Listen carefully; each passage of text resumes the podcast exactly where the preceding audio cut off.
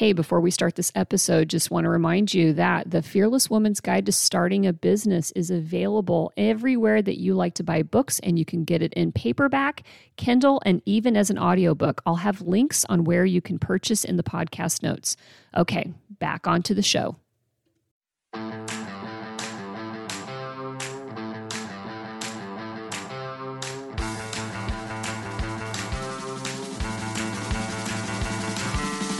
You are listening to One Broken Mom, a podcast dedicated to raising awareness about mental health, parenting, and self improvement. I'm the host, Ameé Quiriconi. One Broken Mom is not a family show. It is intended for adults only and may contain adult language. Sometimes the topics are serious, but you can count on the episodes to be entertaining. Also, One Broken Mom is not offering any psychiatric or medical diagnosis. We're just here giving away useful and important information. So, if you're ready to hear real talk by real people so that we can all get better together, then you're in the right place and welcome. Okay, everybody, welcome back to One Broken Mom. Um, today I have with me Geffen Liberman, and he's actually been in the field of substance abuse for over 20 years. And he actually works out a, a center called Continuum Recovery down in Phoenix. And I wanted to have this topic on this week because, as a parent with teenagers and also having been a teenager myself, um, kind of dabbling and experimenting with different substances as we grow up is you know i wouldn't say a rite of passage for some but it, it can be a rite of passage for some. And if we happen to have you know our histories of being trauma eh, you know having a trauma history of childhood adversities and stuff you know there is a fine line between um, being a kid and then going and having something where substance abuse becomes really a, a severe condition for us. And so having geffen on today is is hugely important. I hope that the takeaways that for many of you that are listening today is if you're parents you're coming away with an understanding of, um, of what to do if your child is leaning in that direction is already in the midst of that direction or how to keep your children um, perhaps from going in that direction of a severe addiction. And maybe if you're an adult that has actually dealt with your addictions your whole life, maybe there's a way of talking about this in the context of, of adolescents and teenagers that you can pull something out of that that may help you with your own experiences today and maybe a, a little bit of an understanding um, of what you were going through in a different perspective. And so, welcome to the show today, Geffen. Oh, thanks. I mean, thanks for having me on. Looking forward to it.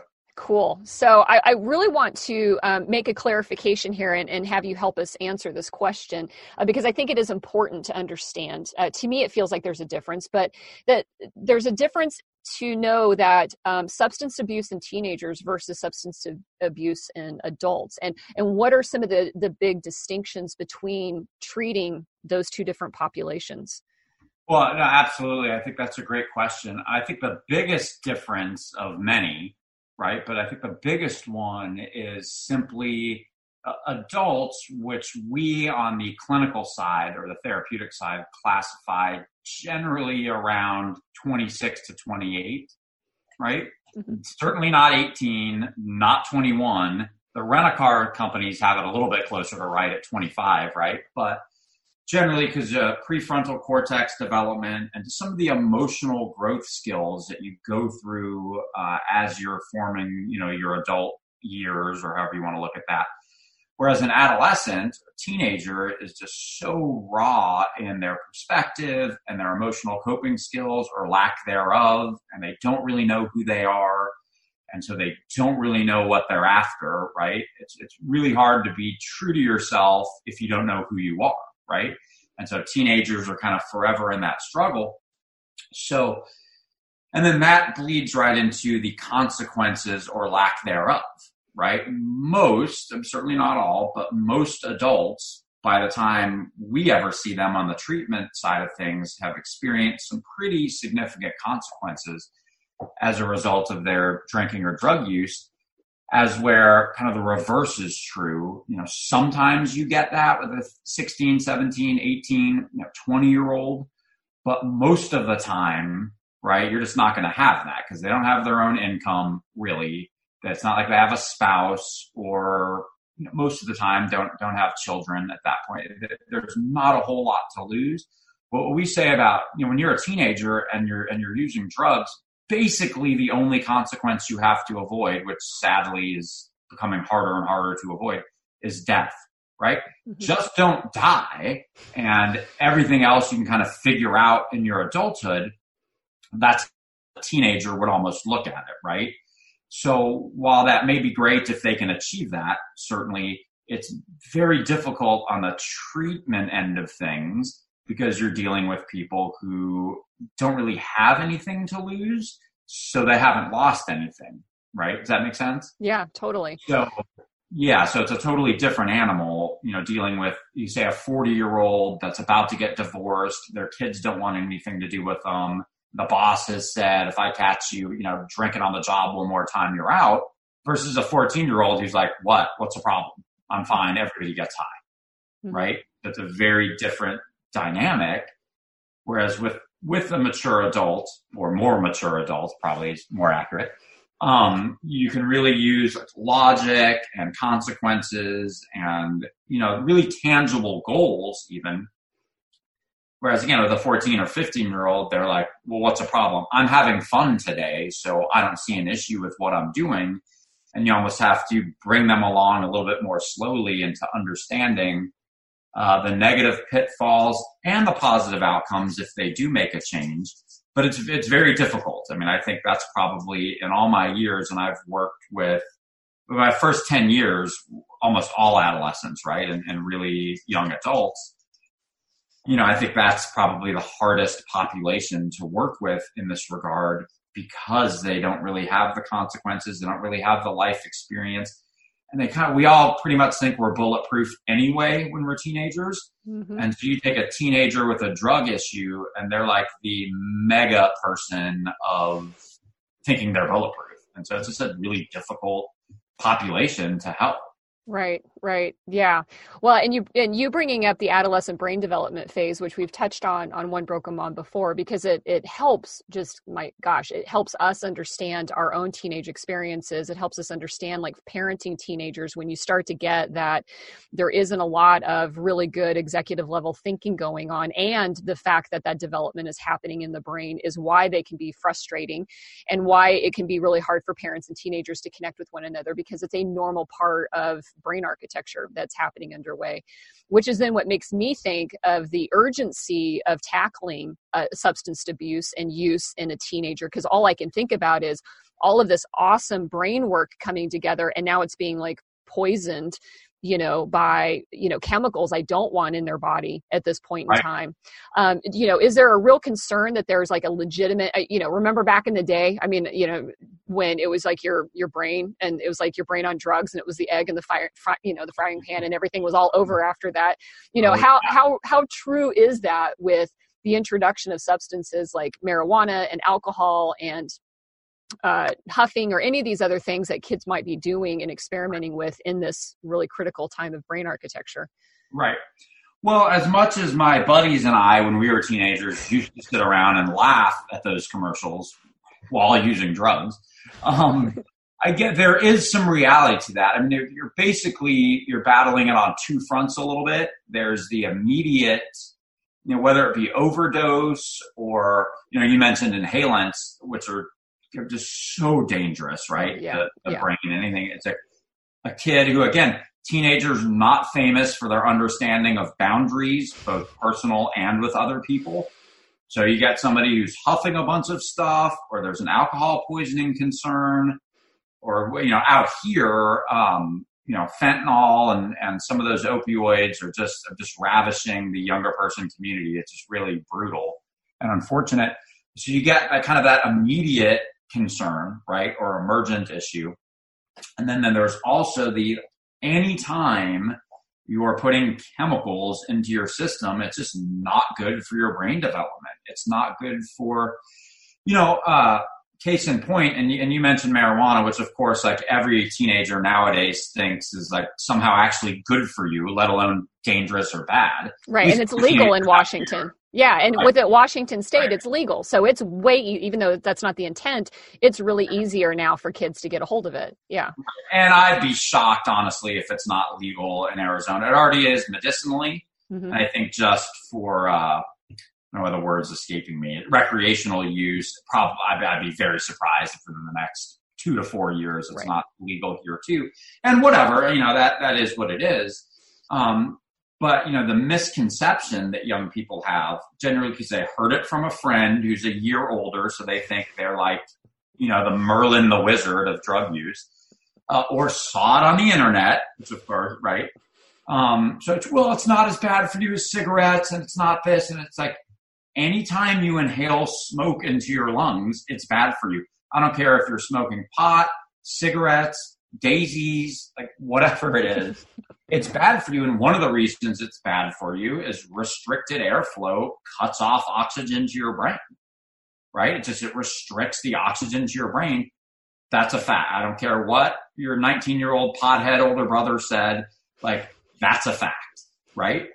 And so you run into those concerns of, of people, maybe not the traditional or medical term, but or definition, but people creating a brain damage situation for themselves, which may not be permanent, but certainly will take uh, a couple of years of total abstinence for them to get to get back to optimal brain brain function, basically. Mm-hmm. So yeah, it's very concerning. Well, so how do you address then the uh, you know the um, comment from an adult like you and I? And I, I, believe you touched on it. You know, you've used drugs in the past. Mm-hmm. Um, I have my drug of choice starting at an early age was alcohol at about thirteen, and um, and I never really like I, am not going to lie like I've you know dabbled with marijuana, but it's never been like a, a regular part of my life. I've always just kind of stuck with alcohol and never tried anything else beyond that but you know how do you answer the question or the comment that an adult says like listen i turned out fine. You know? Like i did. Oh, yeah. I, yeah. You know and it's like well did you? Or you know and can you still turn out fine? I mean that that seems like that's a big hurdle right there you know? Right. Yeah. And i think you put it in a pretty appropriate you know first off it's like well whose definition of fine are we using right? Mm-hmm. um certainly I'm not going to say that everybody who ever smoked some pot as a teenager went on to live in a van down by the river and not make anything out of their lives. Right. And made questionable life choices. Right. Yeah. right. Of course, there's everybody knows a doctor, lawyer, a professional athlete, whatever that smokes pot. And so it's like, certainly not going to be over dramatic and say it's impossible to create a good life for yourself. Now, I don't know those people personally necessarily. So I don't know how happy they are versus anybody else. And I think you got to consider that. But the biggest difference, and I do get that, or I will hear that from parents sometimes, you know, parents who are, you know, my age in their early 40s or older than me or whatever, or, you know, obviously sometimes younger, and they'll say, well, yeah, I, I partied a little bit in high school. I'm fine now. What's the problem? And I would say, well, one, it's it's an entirely different substance. The pot that kids are smoking today is not what I smoked in the early '90s. I can assure you of that. Right? Um, there's more chemicals involved. It's more potent. Um, and the fact of the matter is, the the whole gateway thing, you know, I think, is actually more clear now than ever. I, I think that the um, again, not for everybody, right? Uh, so we won't lump everybody together, but the amount of kids that are transitioning relatively quickly into you know bigger and badder chemicals uh, is is at an all time high, really, from what I've seen, right? Mm-hmm. Um, and so I think that's the issue there. Secondly, you know, if you're saying that about your child, it's one of those things where it's like, well, but do you really want to run that risk? Right. Right. Case in point, I and I'm certainly not proud of it. As a matter of fact, the opposite. Uh, thankfully, nothing terrible ever came from it. But I drove intoxicated several times as a teenager, and I turned out fine. Right. So, do I want my boys when they become teenagers driving intoxicated? Well, of course not. Right. Right. I'll do whatever I can to prevent that. Right. As my parents did. You know how that whole deal works. Um, so there's a lot of things we can say that about that I don't necessarily want my kids to roll the dice with some of those same things. And it's like pot as big of a deal as driving drunk or doing this or doing that. You know, other people can debate that all they want. I just don't think any of it's super safe. Um, and I think we should approach it as such. Mm-hmm.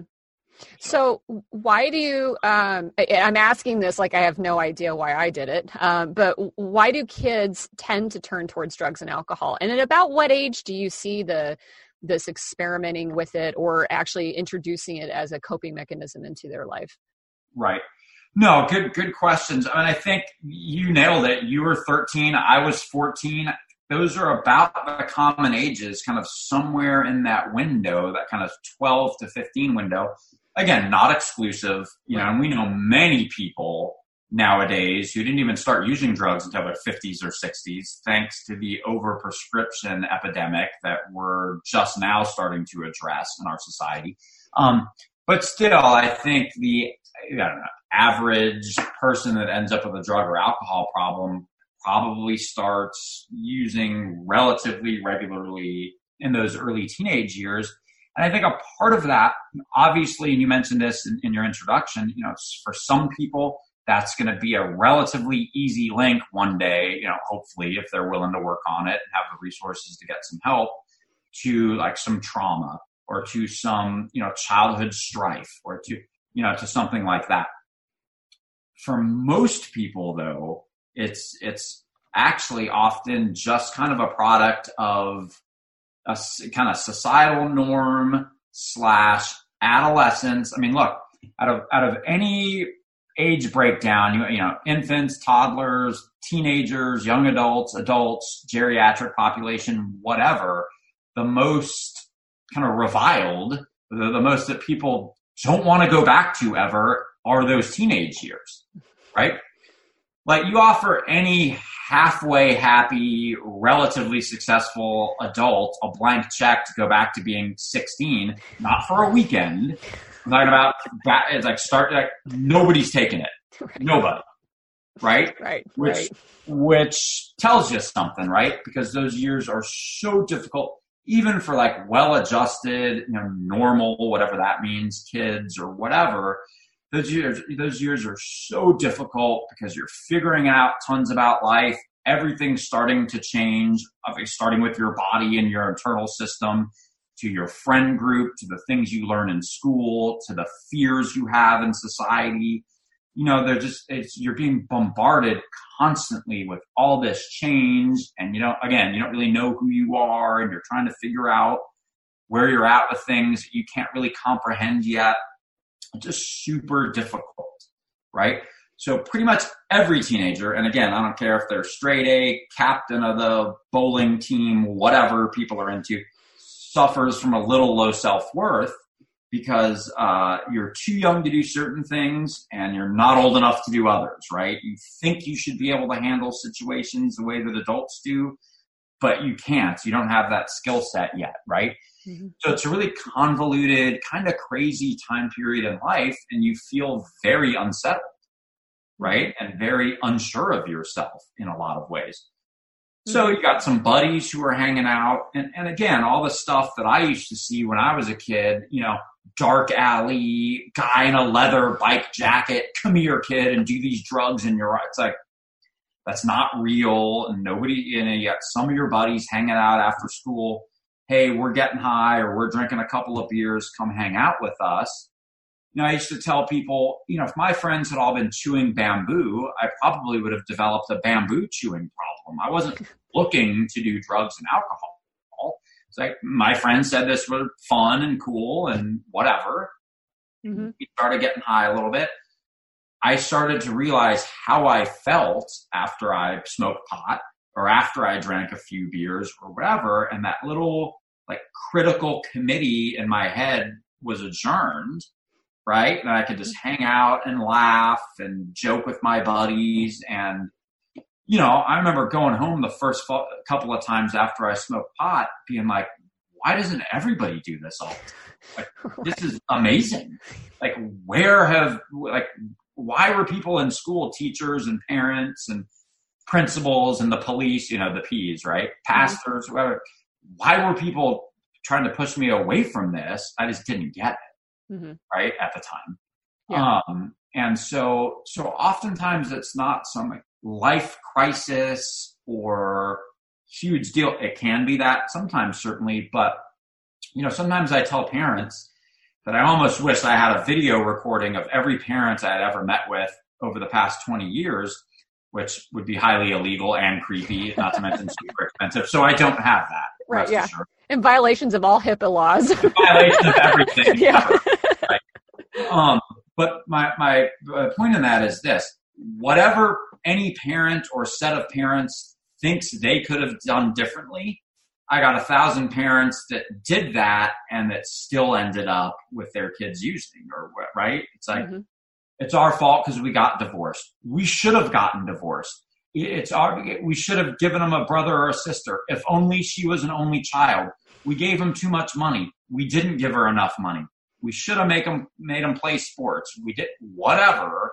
It's like it's not that.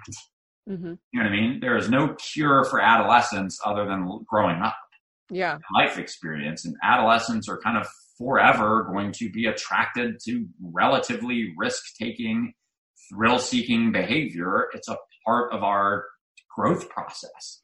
You know what I mean? You yeah. just kind of hope that they fall into some other stuff that isn't drug and alcohol related. Right, right. You know?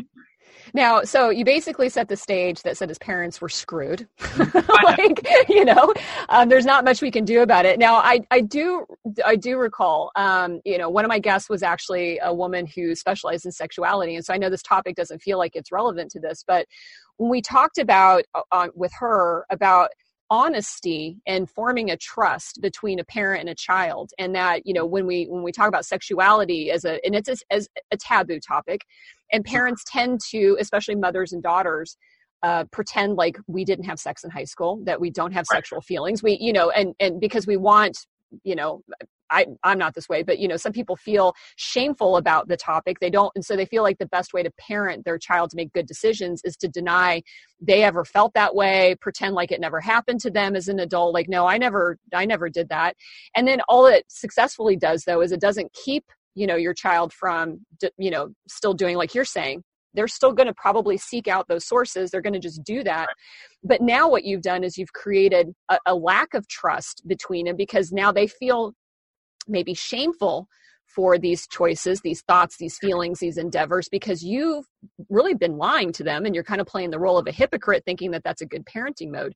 Now, is there a correlation to that with when we're talking about, you know, drugs and alcohol with our kids? Like, should parents be a bit honest about their own adolescent experiences in order to build some trust or you know because i would think that a parent might choose not to do that because they think if they admit that they started drinking when they were 13 years old that that somehow is giving the kid the green light to go do it which is not the case. But i'm trying to figure out like is there a balance between you know disclosure and forming trust with you know parenting and, and doing it in a way that's productive to you know keeping our kids safe?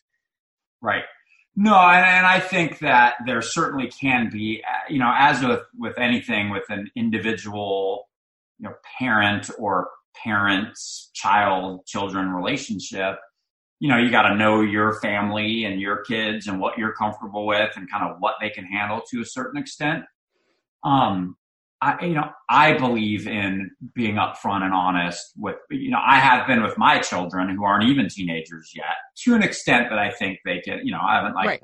read them the play by play from all my teenage exploits. I'm not right. sure if I'll ever do that exactly, but, um, we talk openly and honestly about it because I agree. I think the probably the worst thing that I can think of for a parent child relationship as it heads into those teenage years is like a veil, you know what I mean? Or a block or some, I don't feel like I can go to my folks with what's going on with me or what my thoughts are because it is, again, like we've covered, they're in so much chaos anyway. And then it's like, for the first 10, 11, 12 years of my life, I grow up learning that my parents are my go-to people and they're the people I can rely on and we can be honest with you. They're my safety.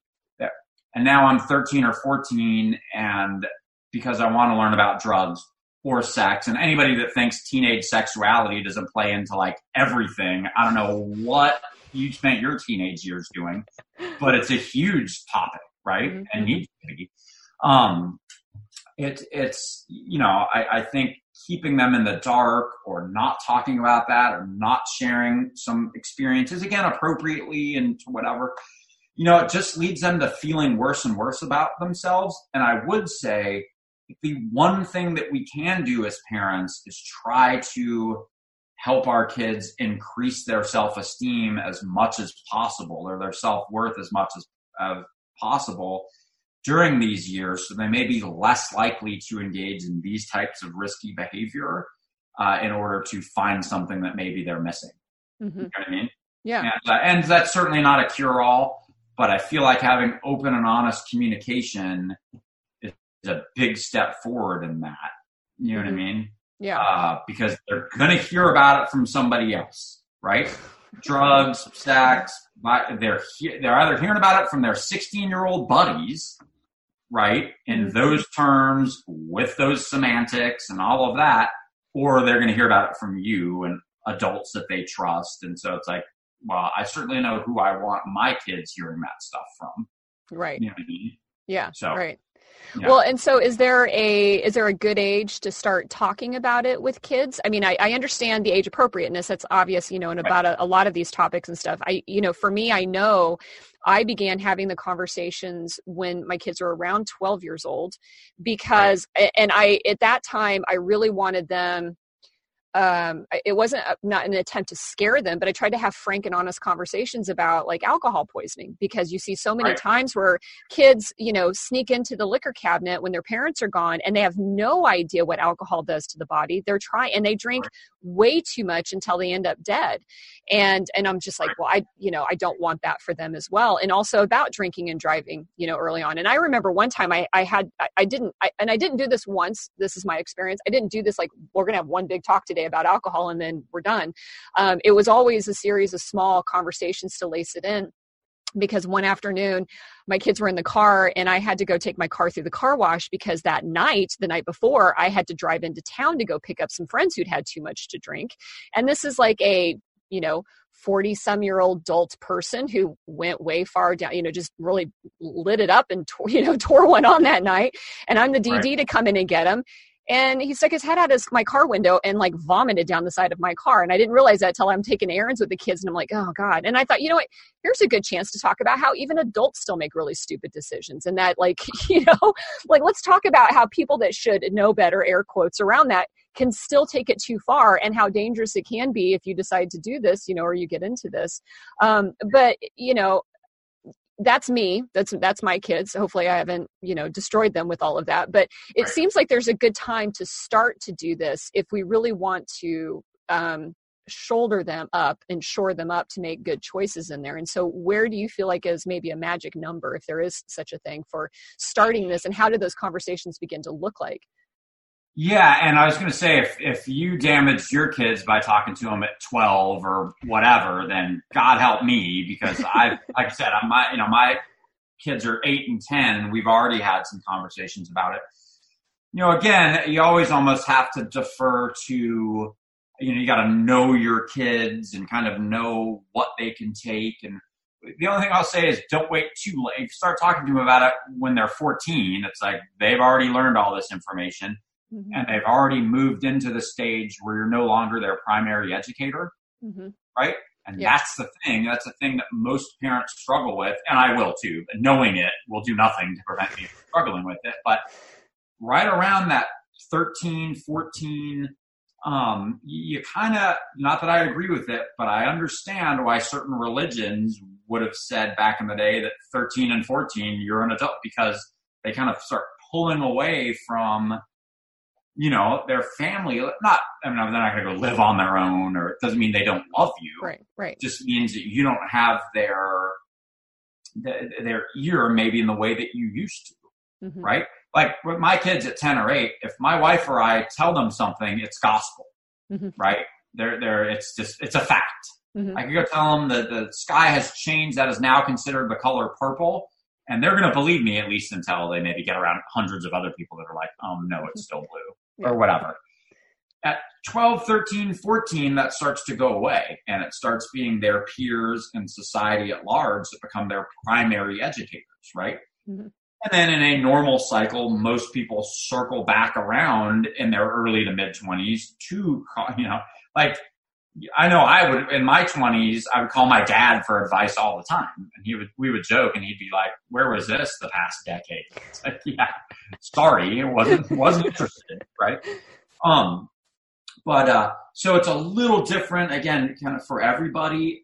And I think if there's an opportunity for it to come up organically, kind of like the example you gave with the car wash, great kind of organic opportunity to talk about that. Uh, for me, um, it was even a couple, they were even younger, probably seven and five or six and eight or whatever the math was. You know, I had a, a recovery coin out from a you know meeting that I had been to and got and one of my kids asked me what that was and so I explained it to her. I go to meetings to help me you know because I used to really struggle with drugs and alcohol when I was a kid and we just kind of talked about it a little bit when I was younger and say mm-hmm. kid I'm in that stage in life where most thing anything under 30 is kid kid yeah um but uh and we got to talk about it a little bit you know and then sometimes I've said you go into one of those don't do drug meetings. I'm like, yeah, I am. Mm-hmm. You know, so it just kind of depends. Hopefully, you can come up organically. If not, um, there are certainly, and I don't have them off the top of my head. We can all use our best friend Google to look at it. If if we need, there's certainly resources out there that paint like a, a picture of here's how you kind of bridge that gap, and here's how you kind of get into that. I don't think there's anything wrong with asking, hey, you know, Billy or Susie, what do you know about this topic or what do you know about to kind of tie in something that you brought up i remember watching uh, about a year ago as a family we were watching like a planet earth or one of those kind of you know national geographic shows and you know the male bird was doing his little dance to try to attract a female and my nine at the time nine year old said i know what he's doing i said well what's that well he's trying to have sex with the female bird and I was like, sorry, what does that mean? And he's like, well, it's just where they kind of roll around on the ground. And my wife and I kind of laughed, like, well, I guess that's one way to put it. And so we paused the show. And so, where did you hear that? What do you know about that? What do you, you know, and then we just kind of got into a conversation about it. Mm-hmm. You know what I mean? So I think kids give us an opportunity to get into that stuff. It's generally like our own insecurity. Like, are we going to take advantage of that opportunity? Or, uh, I don't know, that's weird. Talk mm-hmm. to your whoever about that. Don't they cover that in school? It's like, yeah, not anymore. Right. Um, so I think it's just taking advantage of those opportunities when they present themselves. Right, right. No, and that makes a that makes a lot of sense there. Um, you know, and the other thing too is I think um, you know we especially with alcohol, you know is that because it is socially acceptable to have in the home and to drink in front of our kids is you know the don't do as i you know do as i say don't do as i do uh, mentality also that you know your kids are watching you indulge and i think that that's part of the mindset that we have when we decide to experiment is that it feels adult. Like I, am trying to understand if i'm becoming an adult right now so i need to do adult mm-hmm. things and i see alcohol is all over the house everybody drinks everybody does it. So therefore you know to become an adult means i need to start drinking alcohol. And um, and it feels like you know that's why I think it you know it is important you know to be able to talk early because you don't want to be sending these mixed signals because that just confuses kids on how to make those choices right. you know? Um, and you know don't do this until you're old enough like that's not an answer you know for them right yeah that's why when parents and I get it and it's not not incorrect but when mm-hmm. parents try you know if they bust their teenager drinking and they say well it's illegal it's like that doesn't mean anything you know, teenagers kind of look at the adult adult world or look at adults as hypocrites most of the time anyway. Right. And you say, well, I'm 17, but I can't drink. But this guy up the street's 21. Not that there's that great of a difference, at least in his or her mind. And it's like, I mean, it's kind of hard to argue that right. to a certain extent. And since, like you said, you know, teenagers don't really like adults, but they crave adult experience. Mm-hmm. You know what I mean? So mm-hmm. drugs, alcohol, sex, all of those things are going to be in that arena because it's they're just trying to again kind of figure out who they are and how to move through it. Mm-hmm. You yeah. know, so yeah, I agree. I think you got to have those types of conversations. Right. Now, how hard is it for you as a as a therapist and as somebody that's helping, you know, a teenager that has a problem that has gone down the path too far, you know, beyond the, you know, air quote around normal individuation and experimenting teenagers do to the place where they now have like a really, you know, a, a, an addiction and abuse problem.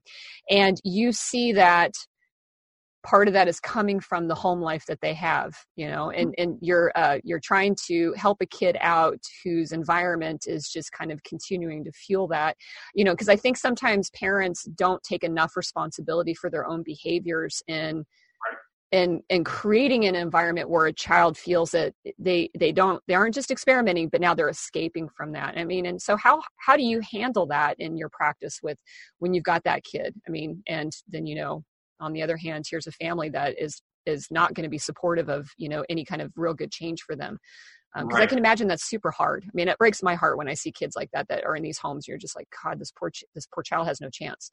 You know, not until right. you know, not until parents change. Right. No, absolutely. And because of that, we try to focus more on okay, what can you do? right? Like your family might be this, or they might not be that supportive, or they might. But as a you know younger person moving into adulthood, one of the things you're going to learn about is personal responsibility. And at the end of the day, it can't be about what other people are doing, mm-hmm. right? It has to be about like if you've recognized this as a problem, because if they're sitting in my office and and they don't have a supportive family on it, then they've recognized it's an issue, right? You generally don't have one without the other. Mm-hmm. You have a supportive family, you might have an in denial teenager. If you have a accepting, open teenager, sometimes you're going to have a you know not supportive family or whatever. So, um, so you know if a family says, "Hey, are bad, what can we do to be a part of the solution?" That opens up a lot more doors, and obviously that would be ideal but some kids don't have that. Some kids don't really have any family support, as sad as that is, just literally, tangibly, or whatever the case may be. And so, again, we focus a lot on, you know, you're going to be in situations throughout your life where, you know, the buck stops with you or where what other people are doing might always have an influence on you or over you, but ultimately you have to make the best decisions for you.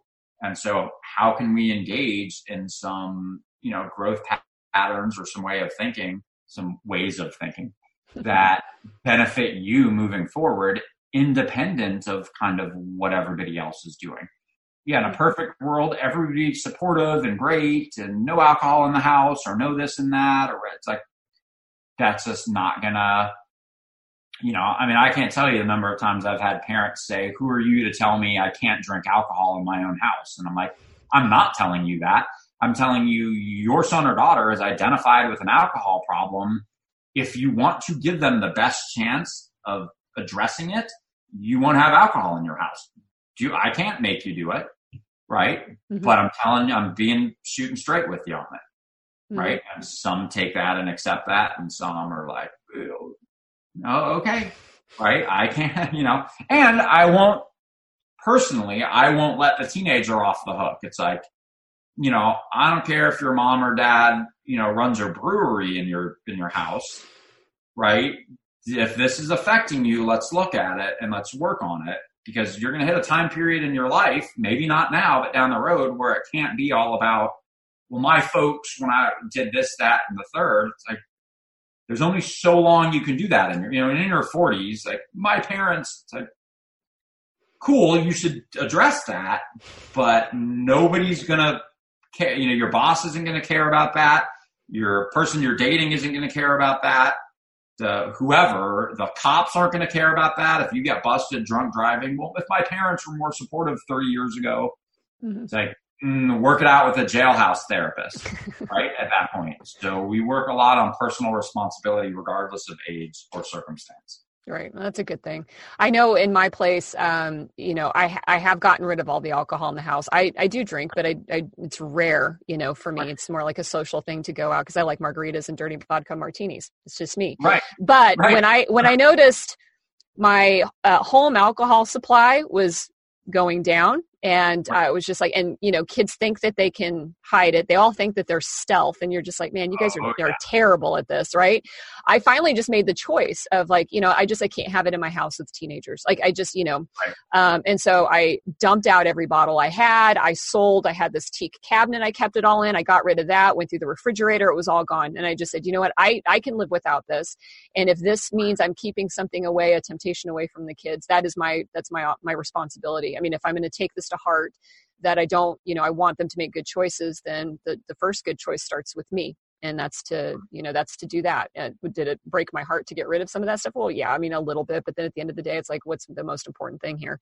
Um, right. You know, keeping that away from them because talking to him about it wasn't really stopping the, you know, sneaking in and seeing what, you know, tequila tastes like. Um, right. But, you know, there it is. Um, now, when do we know though that we have a, a problem? Because I can remember back in high school, a friend of mine, she just got caught. She, you know, I wouldn't have classified her drinking as anything beyond what people were doing on the weekends in high school. Um, you know, she wasn't showing up to school drunk all the time. She wasn't doing whatever but her parents caught her and they sent her straight to a treatment program that we had in our small town. It was like notorious. is up at a hotel up the road, you know, by the interstate interchange. And, um, and so, you know, we all felt like that that was probably more severe than what should have been done about it. But, you know, nobody can question or judge your parents for that. But, you know, where's that line between, um, between I don't want to call it acceptance, but you know, you've already told us they're going to do it. Like, you know, we do kind of lose a sense of control out of the situation. Right. When do we step in and intervene and come to places like you and people like you to really start to, you know, sort out and um, and address a problem? Like, when is the pro- when is it a problem? Yeah, yeah, really difficult to answer that because you know, when you're dealing, this is what kind of makes an alcohol or drug problem kind of unique, even amongst like the problem world, if that makes sense, is you can experience the absolute worst consequences of an alcoholic the first time you drink.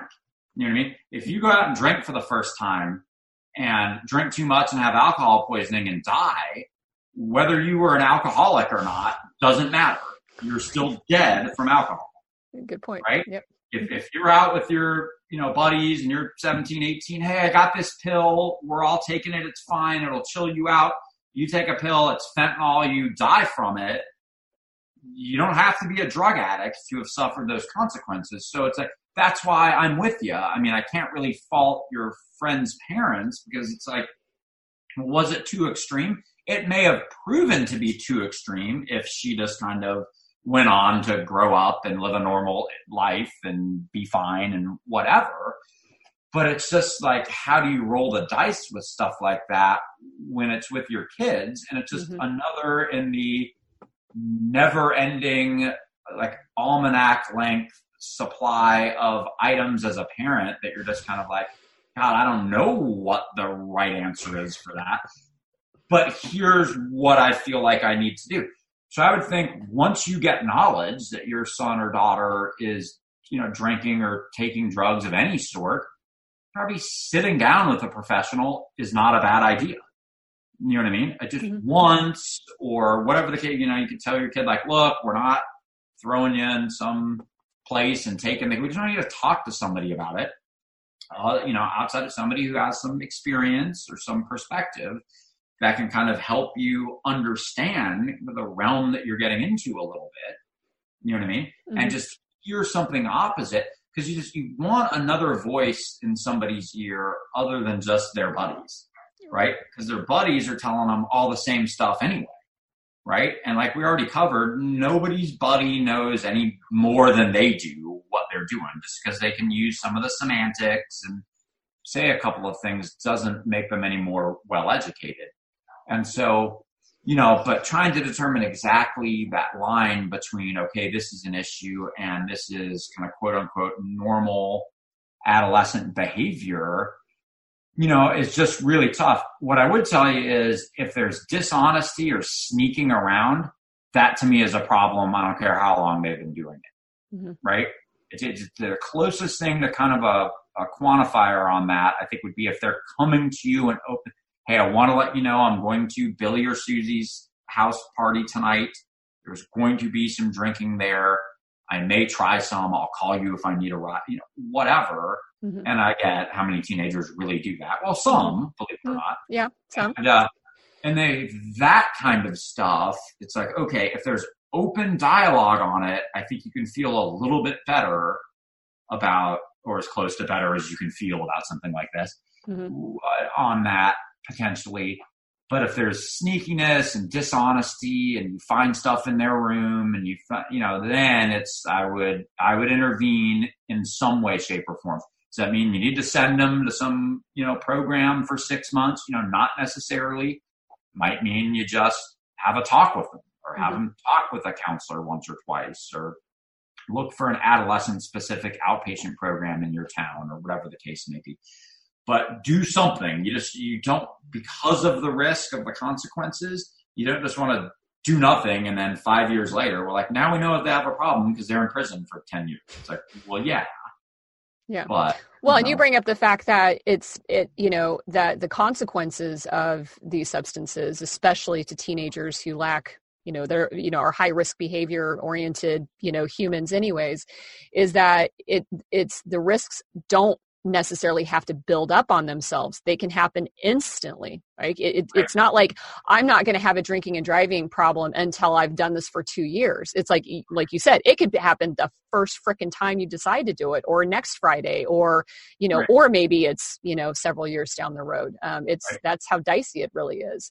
Now, is there anything that um, parents can do? I mean, what are the best things parents can do to um, uh, to maybe as deterrence you know we've talked about a little bit about this you know conversations and stuff like that but are, are there any really good strategies that parents can constantly employ um, in order to um, ideally prevent this from evolving into you know addiction level problems? Um, not just the you know don't make a mistake and drink and drive you know kind of issues Right.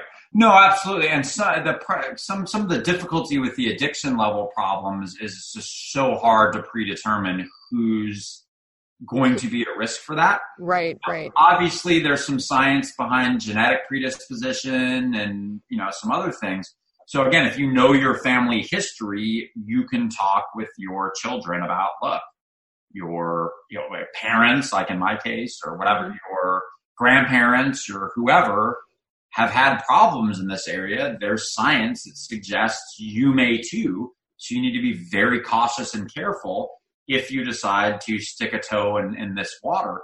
Um, I think again, the, the building of the self worth and self esteem as much as you can, right? With, mm-hmm. with kids, um, uh, the open and honest dialogue, right? I think is huge um, the encouraging them to ask questions about it and to talk to you about it and to seek out real perspectives other than just that from you know some kids they heard about down the road or the internet mm-hmm. or whatever the case may be so a lot of the stuff we've touched on anyway but just to kind of package it up a little bit um, and and we've referenced this to like ultimately someone's going to do what they're going to do right i mean that's the you know, it's interesting to me as a parent and as a professional in the field and as just a person who's interested in just human dynamic, you know, how much, you know, when somebody does something, you know, wrong or bad or illegal or whatever, even as an adult, you have a tendency to think like,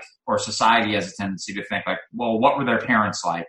Or what was their parenting? Or what was this? Or what was that? So I get why so many parents, when they show up at a treatment center or in an office like mine or whatever, have this guilt and, oh, we must have done something wrong. And what I've learned in my experience, both personally, professionally, and just in the world, is, you know, people, independent people are independent people. You know what I mean? And you can shape, like you said, you can lead by example.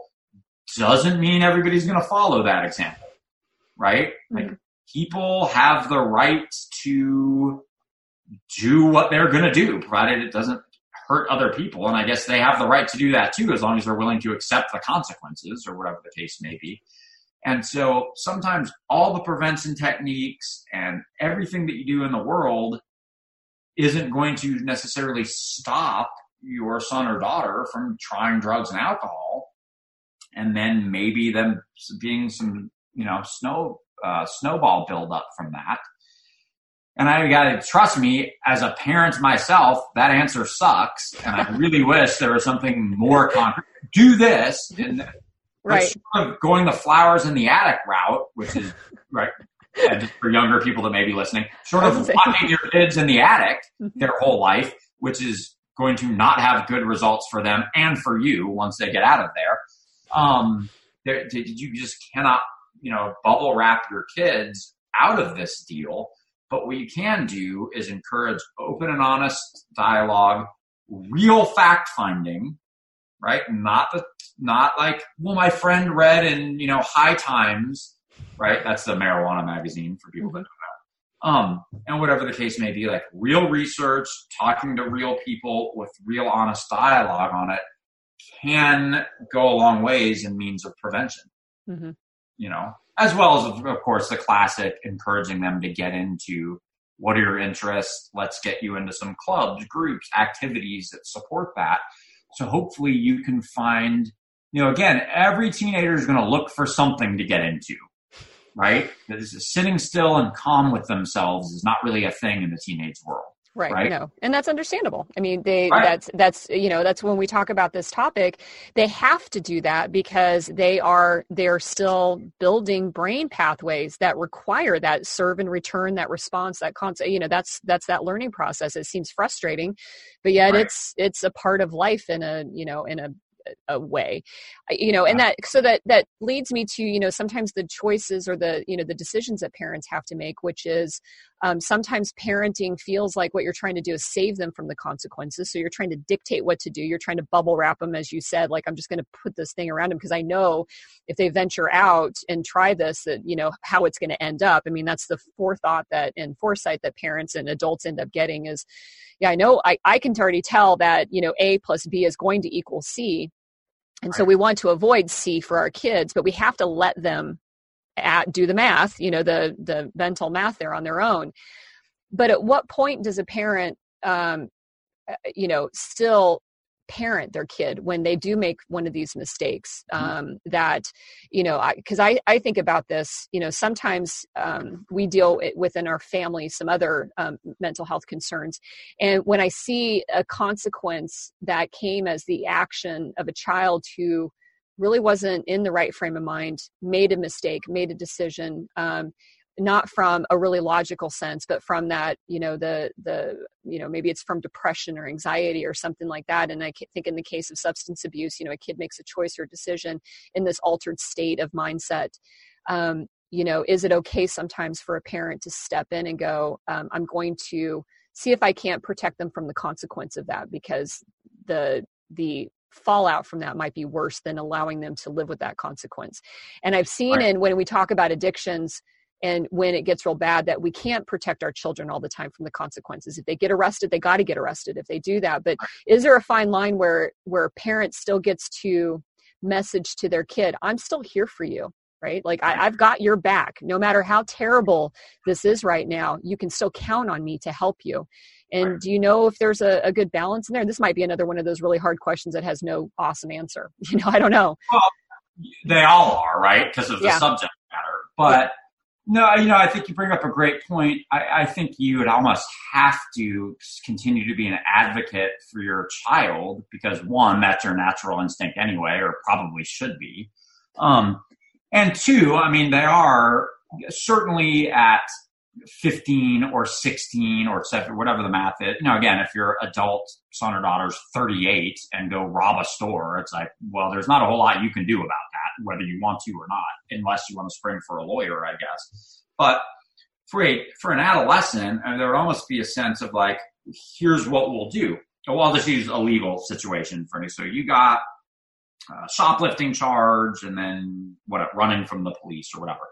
So we will go talk to the police. We'll go talk to the attorney, the prosecutor, whatever. We will go to bat for you.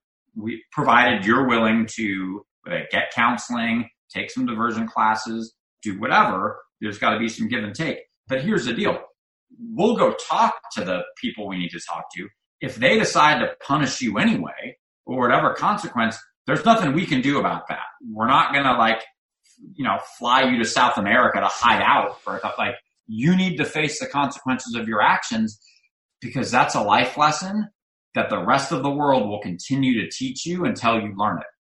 Right. And if you never learn it, you're going to end up, you know, free resident of the state for a lot of years, mm-hmm. if you get my drift. Right. Mm-hmm. Um, and so that's one of those biggest gray areas where it's like, well, one of the principles of life is there's consequences for your actions, right? But still, as a parent and therefore kind of a shepherd of the adolescent experience for your young person, you know, you want to, you know, try to help them learn from it as, as best they can and still let them know like I'm on your side. I mean, you screwed up, but probably I have too. Whether I got caught for it or not as a teenager is a different story. But and I'll help you through it. But ultimately, you still may have some consequences to pay, right?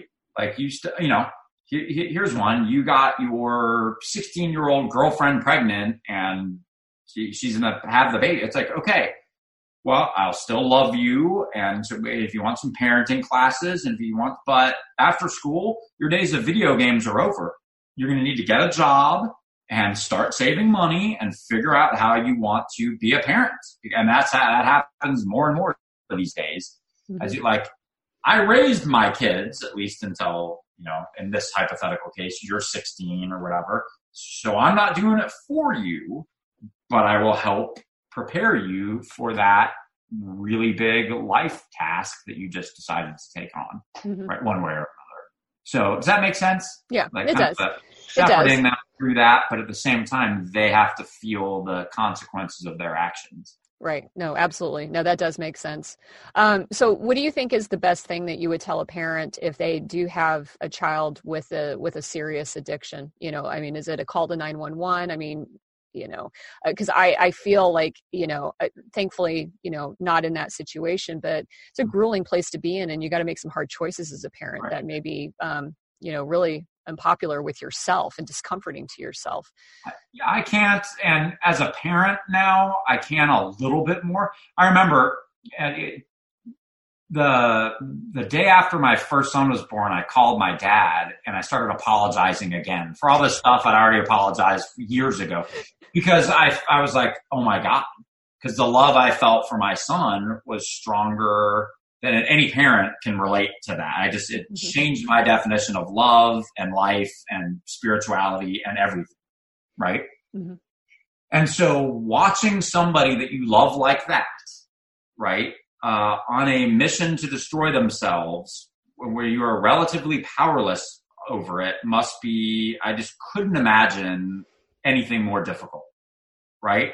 So I'm like so beyond words empathetic to any parent in that situation right now. So what I would tell you though is there is there are certain things you can do. They're just not easy things, mm-hmm. right?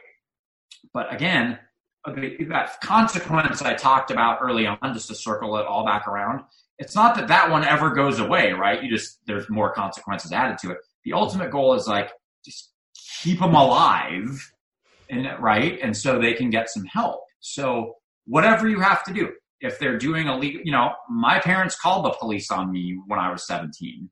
Um, and of course, that day, how could you I do that? Blah, you know, whatever, every curse word in the book today I'm like, man, thank God they did that. And I would absolutely do the same thing. And it would be awful. And I'm sure I'd spend all day crying and have to go, like go see my own therapist and do it. But I would do it, right? Because I don't want my kids to die for any reason other than old age one day, but certainly not from a drug or an alcohol issue, mm-hmm. right? So anything I would need to do to intervene, I would do right? And whether that's calling the cops, sending them to treatment, if it if that's what it dictates, going to get professional help, like doing you know people say all the time like uh, should I kick my kid out or should I, it's like well I, I'm never going to tell anybody to do that or not do that.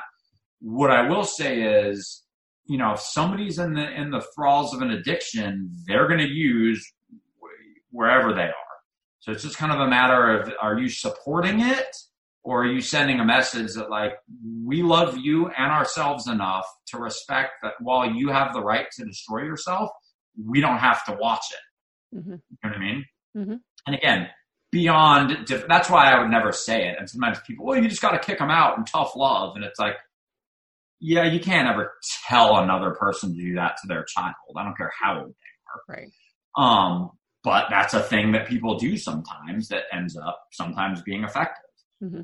You know, it just takes some action. Don't just sit back and watch and get angry at them mm-hmm.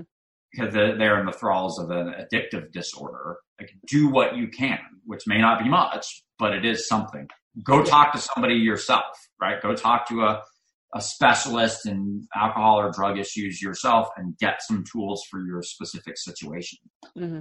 That's no, what I would say that and that's that's really great uh great advice you know i'm sitting here thinking too you know recognizing that you know addiction is not just something that just kind of resolves on its own by crossing your fingers and hoping for it um, right. that if you've genuinely got something that um, you know that your child is trapped up in something pretty severe it will it'll take something probably equally severe in terms of its intensity to try to you know to help them out of that because sitting back and hoping for the best unfortunately doesn't always end very well you know for anybody right. um, you know and who wants that for their own kid um, so yeah, doing whatever it takes is like you said it's not the easiest thing to do but it's quite possibly the right thing to do especially if you just want them to live you know? You want them to to have another moment on this earth with you. So um now, so, eh, you know, you're based out of the Phoenix area. Do you have resources or anything online that you would recommend for people? Um, you know, how do people find you? You're with Continuum Recovery Center. For mm-hmm. anybody that is in the Phoenix area that's listening to it, um, do you have people, families that fly in from outside of the state to use your guys' services? And do you offer anything that's online for somebody that's like, okay, I need to start getting my hands into understanding this topic a little bit more so that I can navigate with my kids? Yeah, no, absolutely. I mean, Continuum does work with with families out of state from time to time. Now, we're an 18 and up program, mm-hmm. um, but what I would encourage, regardless of age, is you know I have a website, GL. That's my initials, glcounseling.com. Um, uh, oh, I'm sorry, I really want to. I do have a website, but forget that. Get well at glcounseling.com is my email, okay. and I encourage anybody listening that wants more information or resources or questions or whatever, shoot me an email. I'll, I'll get back to you.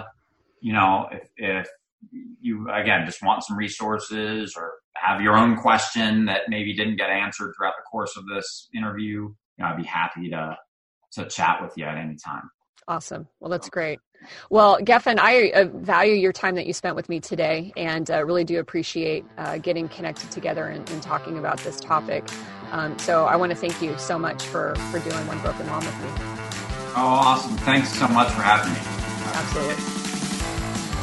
Thank you for listening to One Broken Mom. You can find podcast notes on my website at ameequiriconi.com, and there I'll provide all links to all of the resources that we mentioned on the episode. Also, if you have any questions, comments, or ideas for other episodes, feel free to send me an email. And if you are interested in sponsoring the show, I'd love to have you be a part of the team.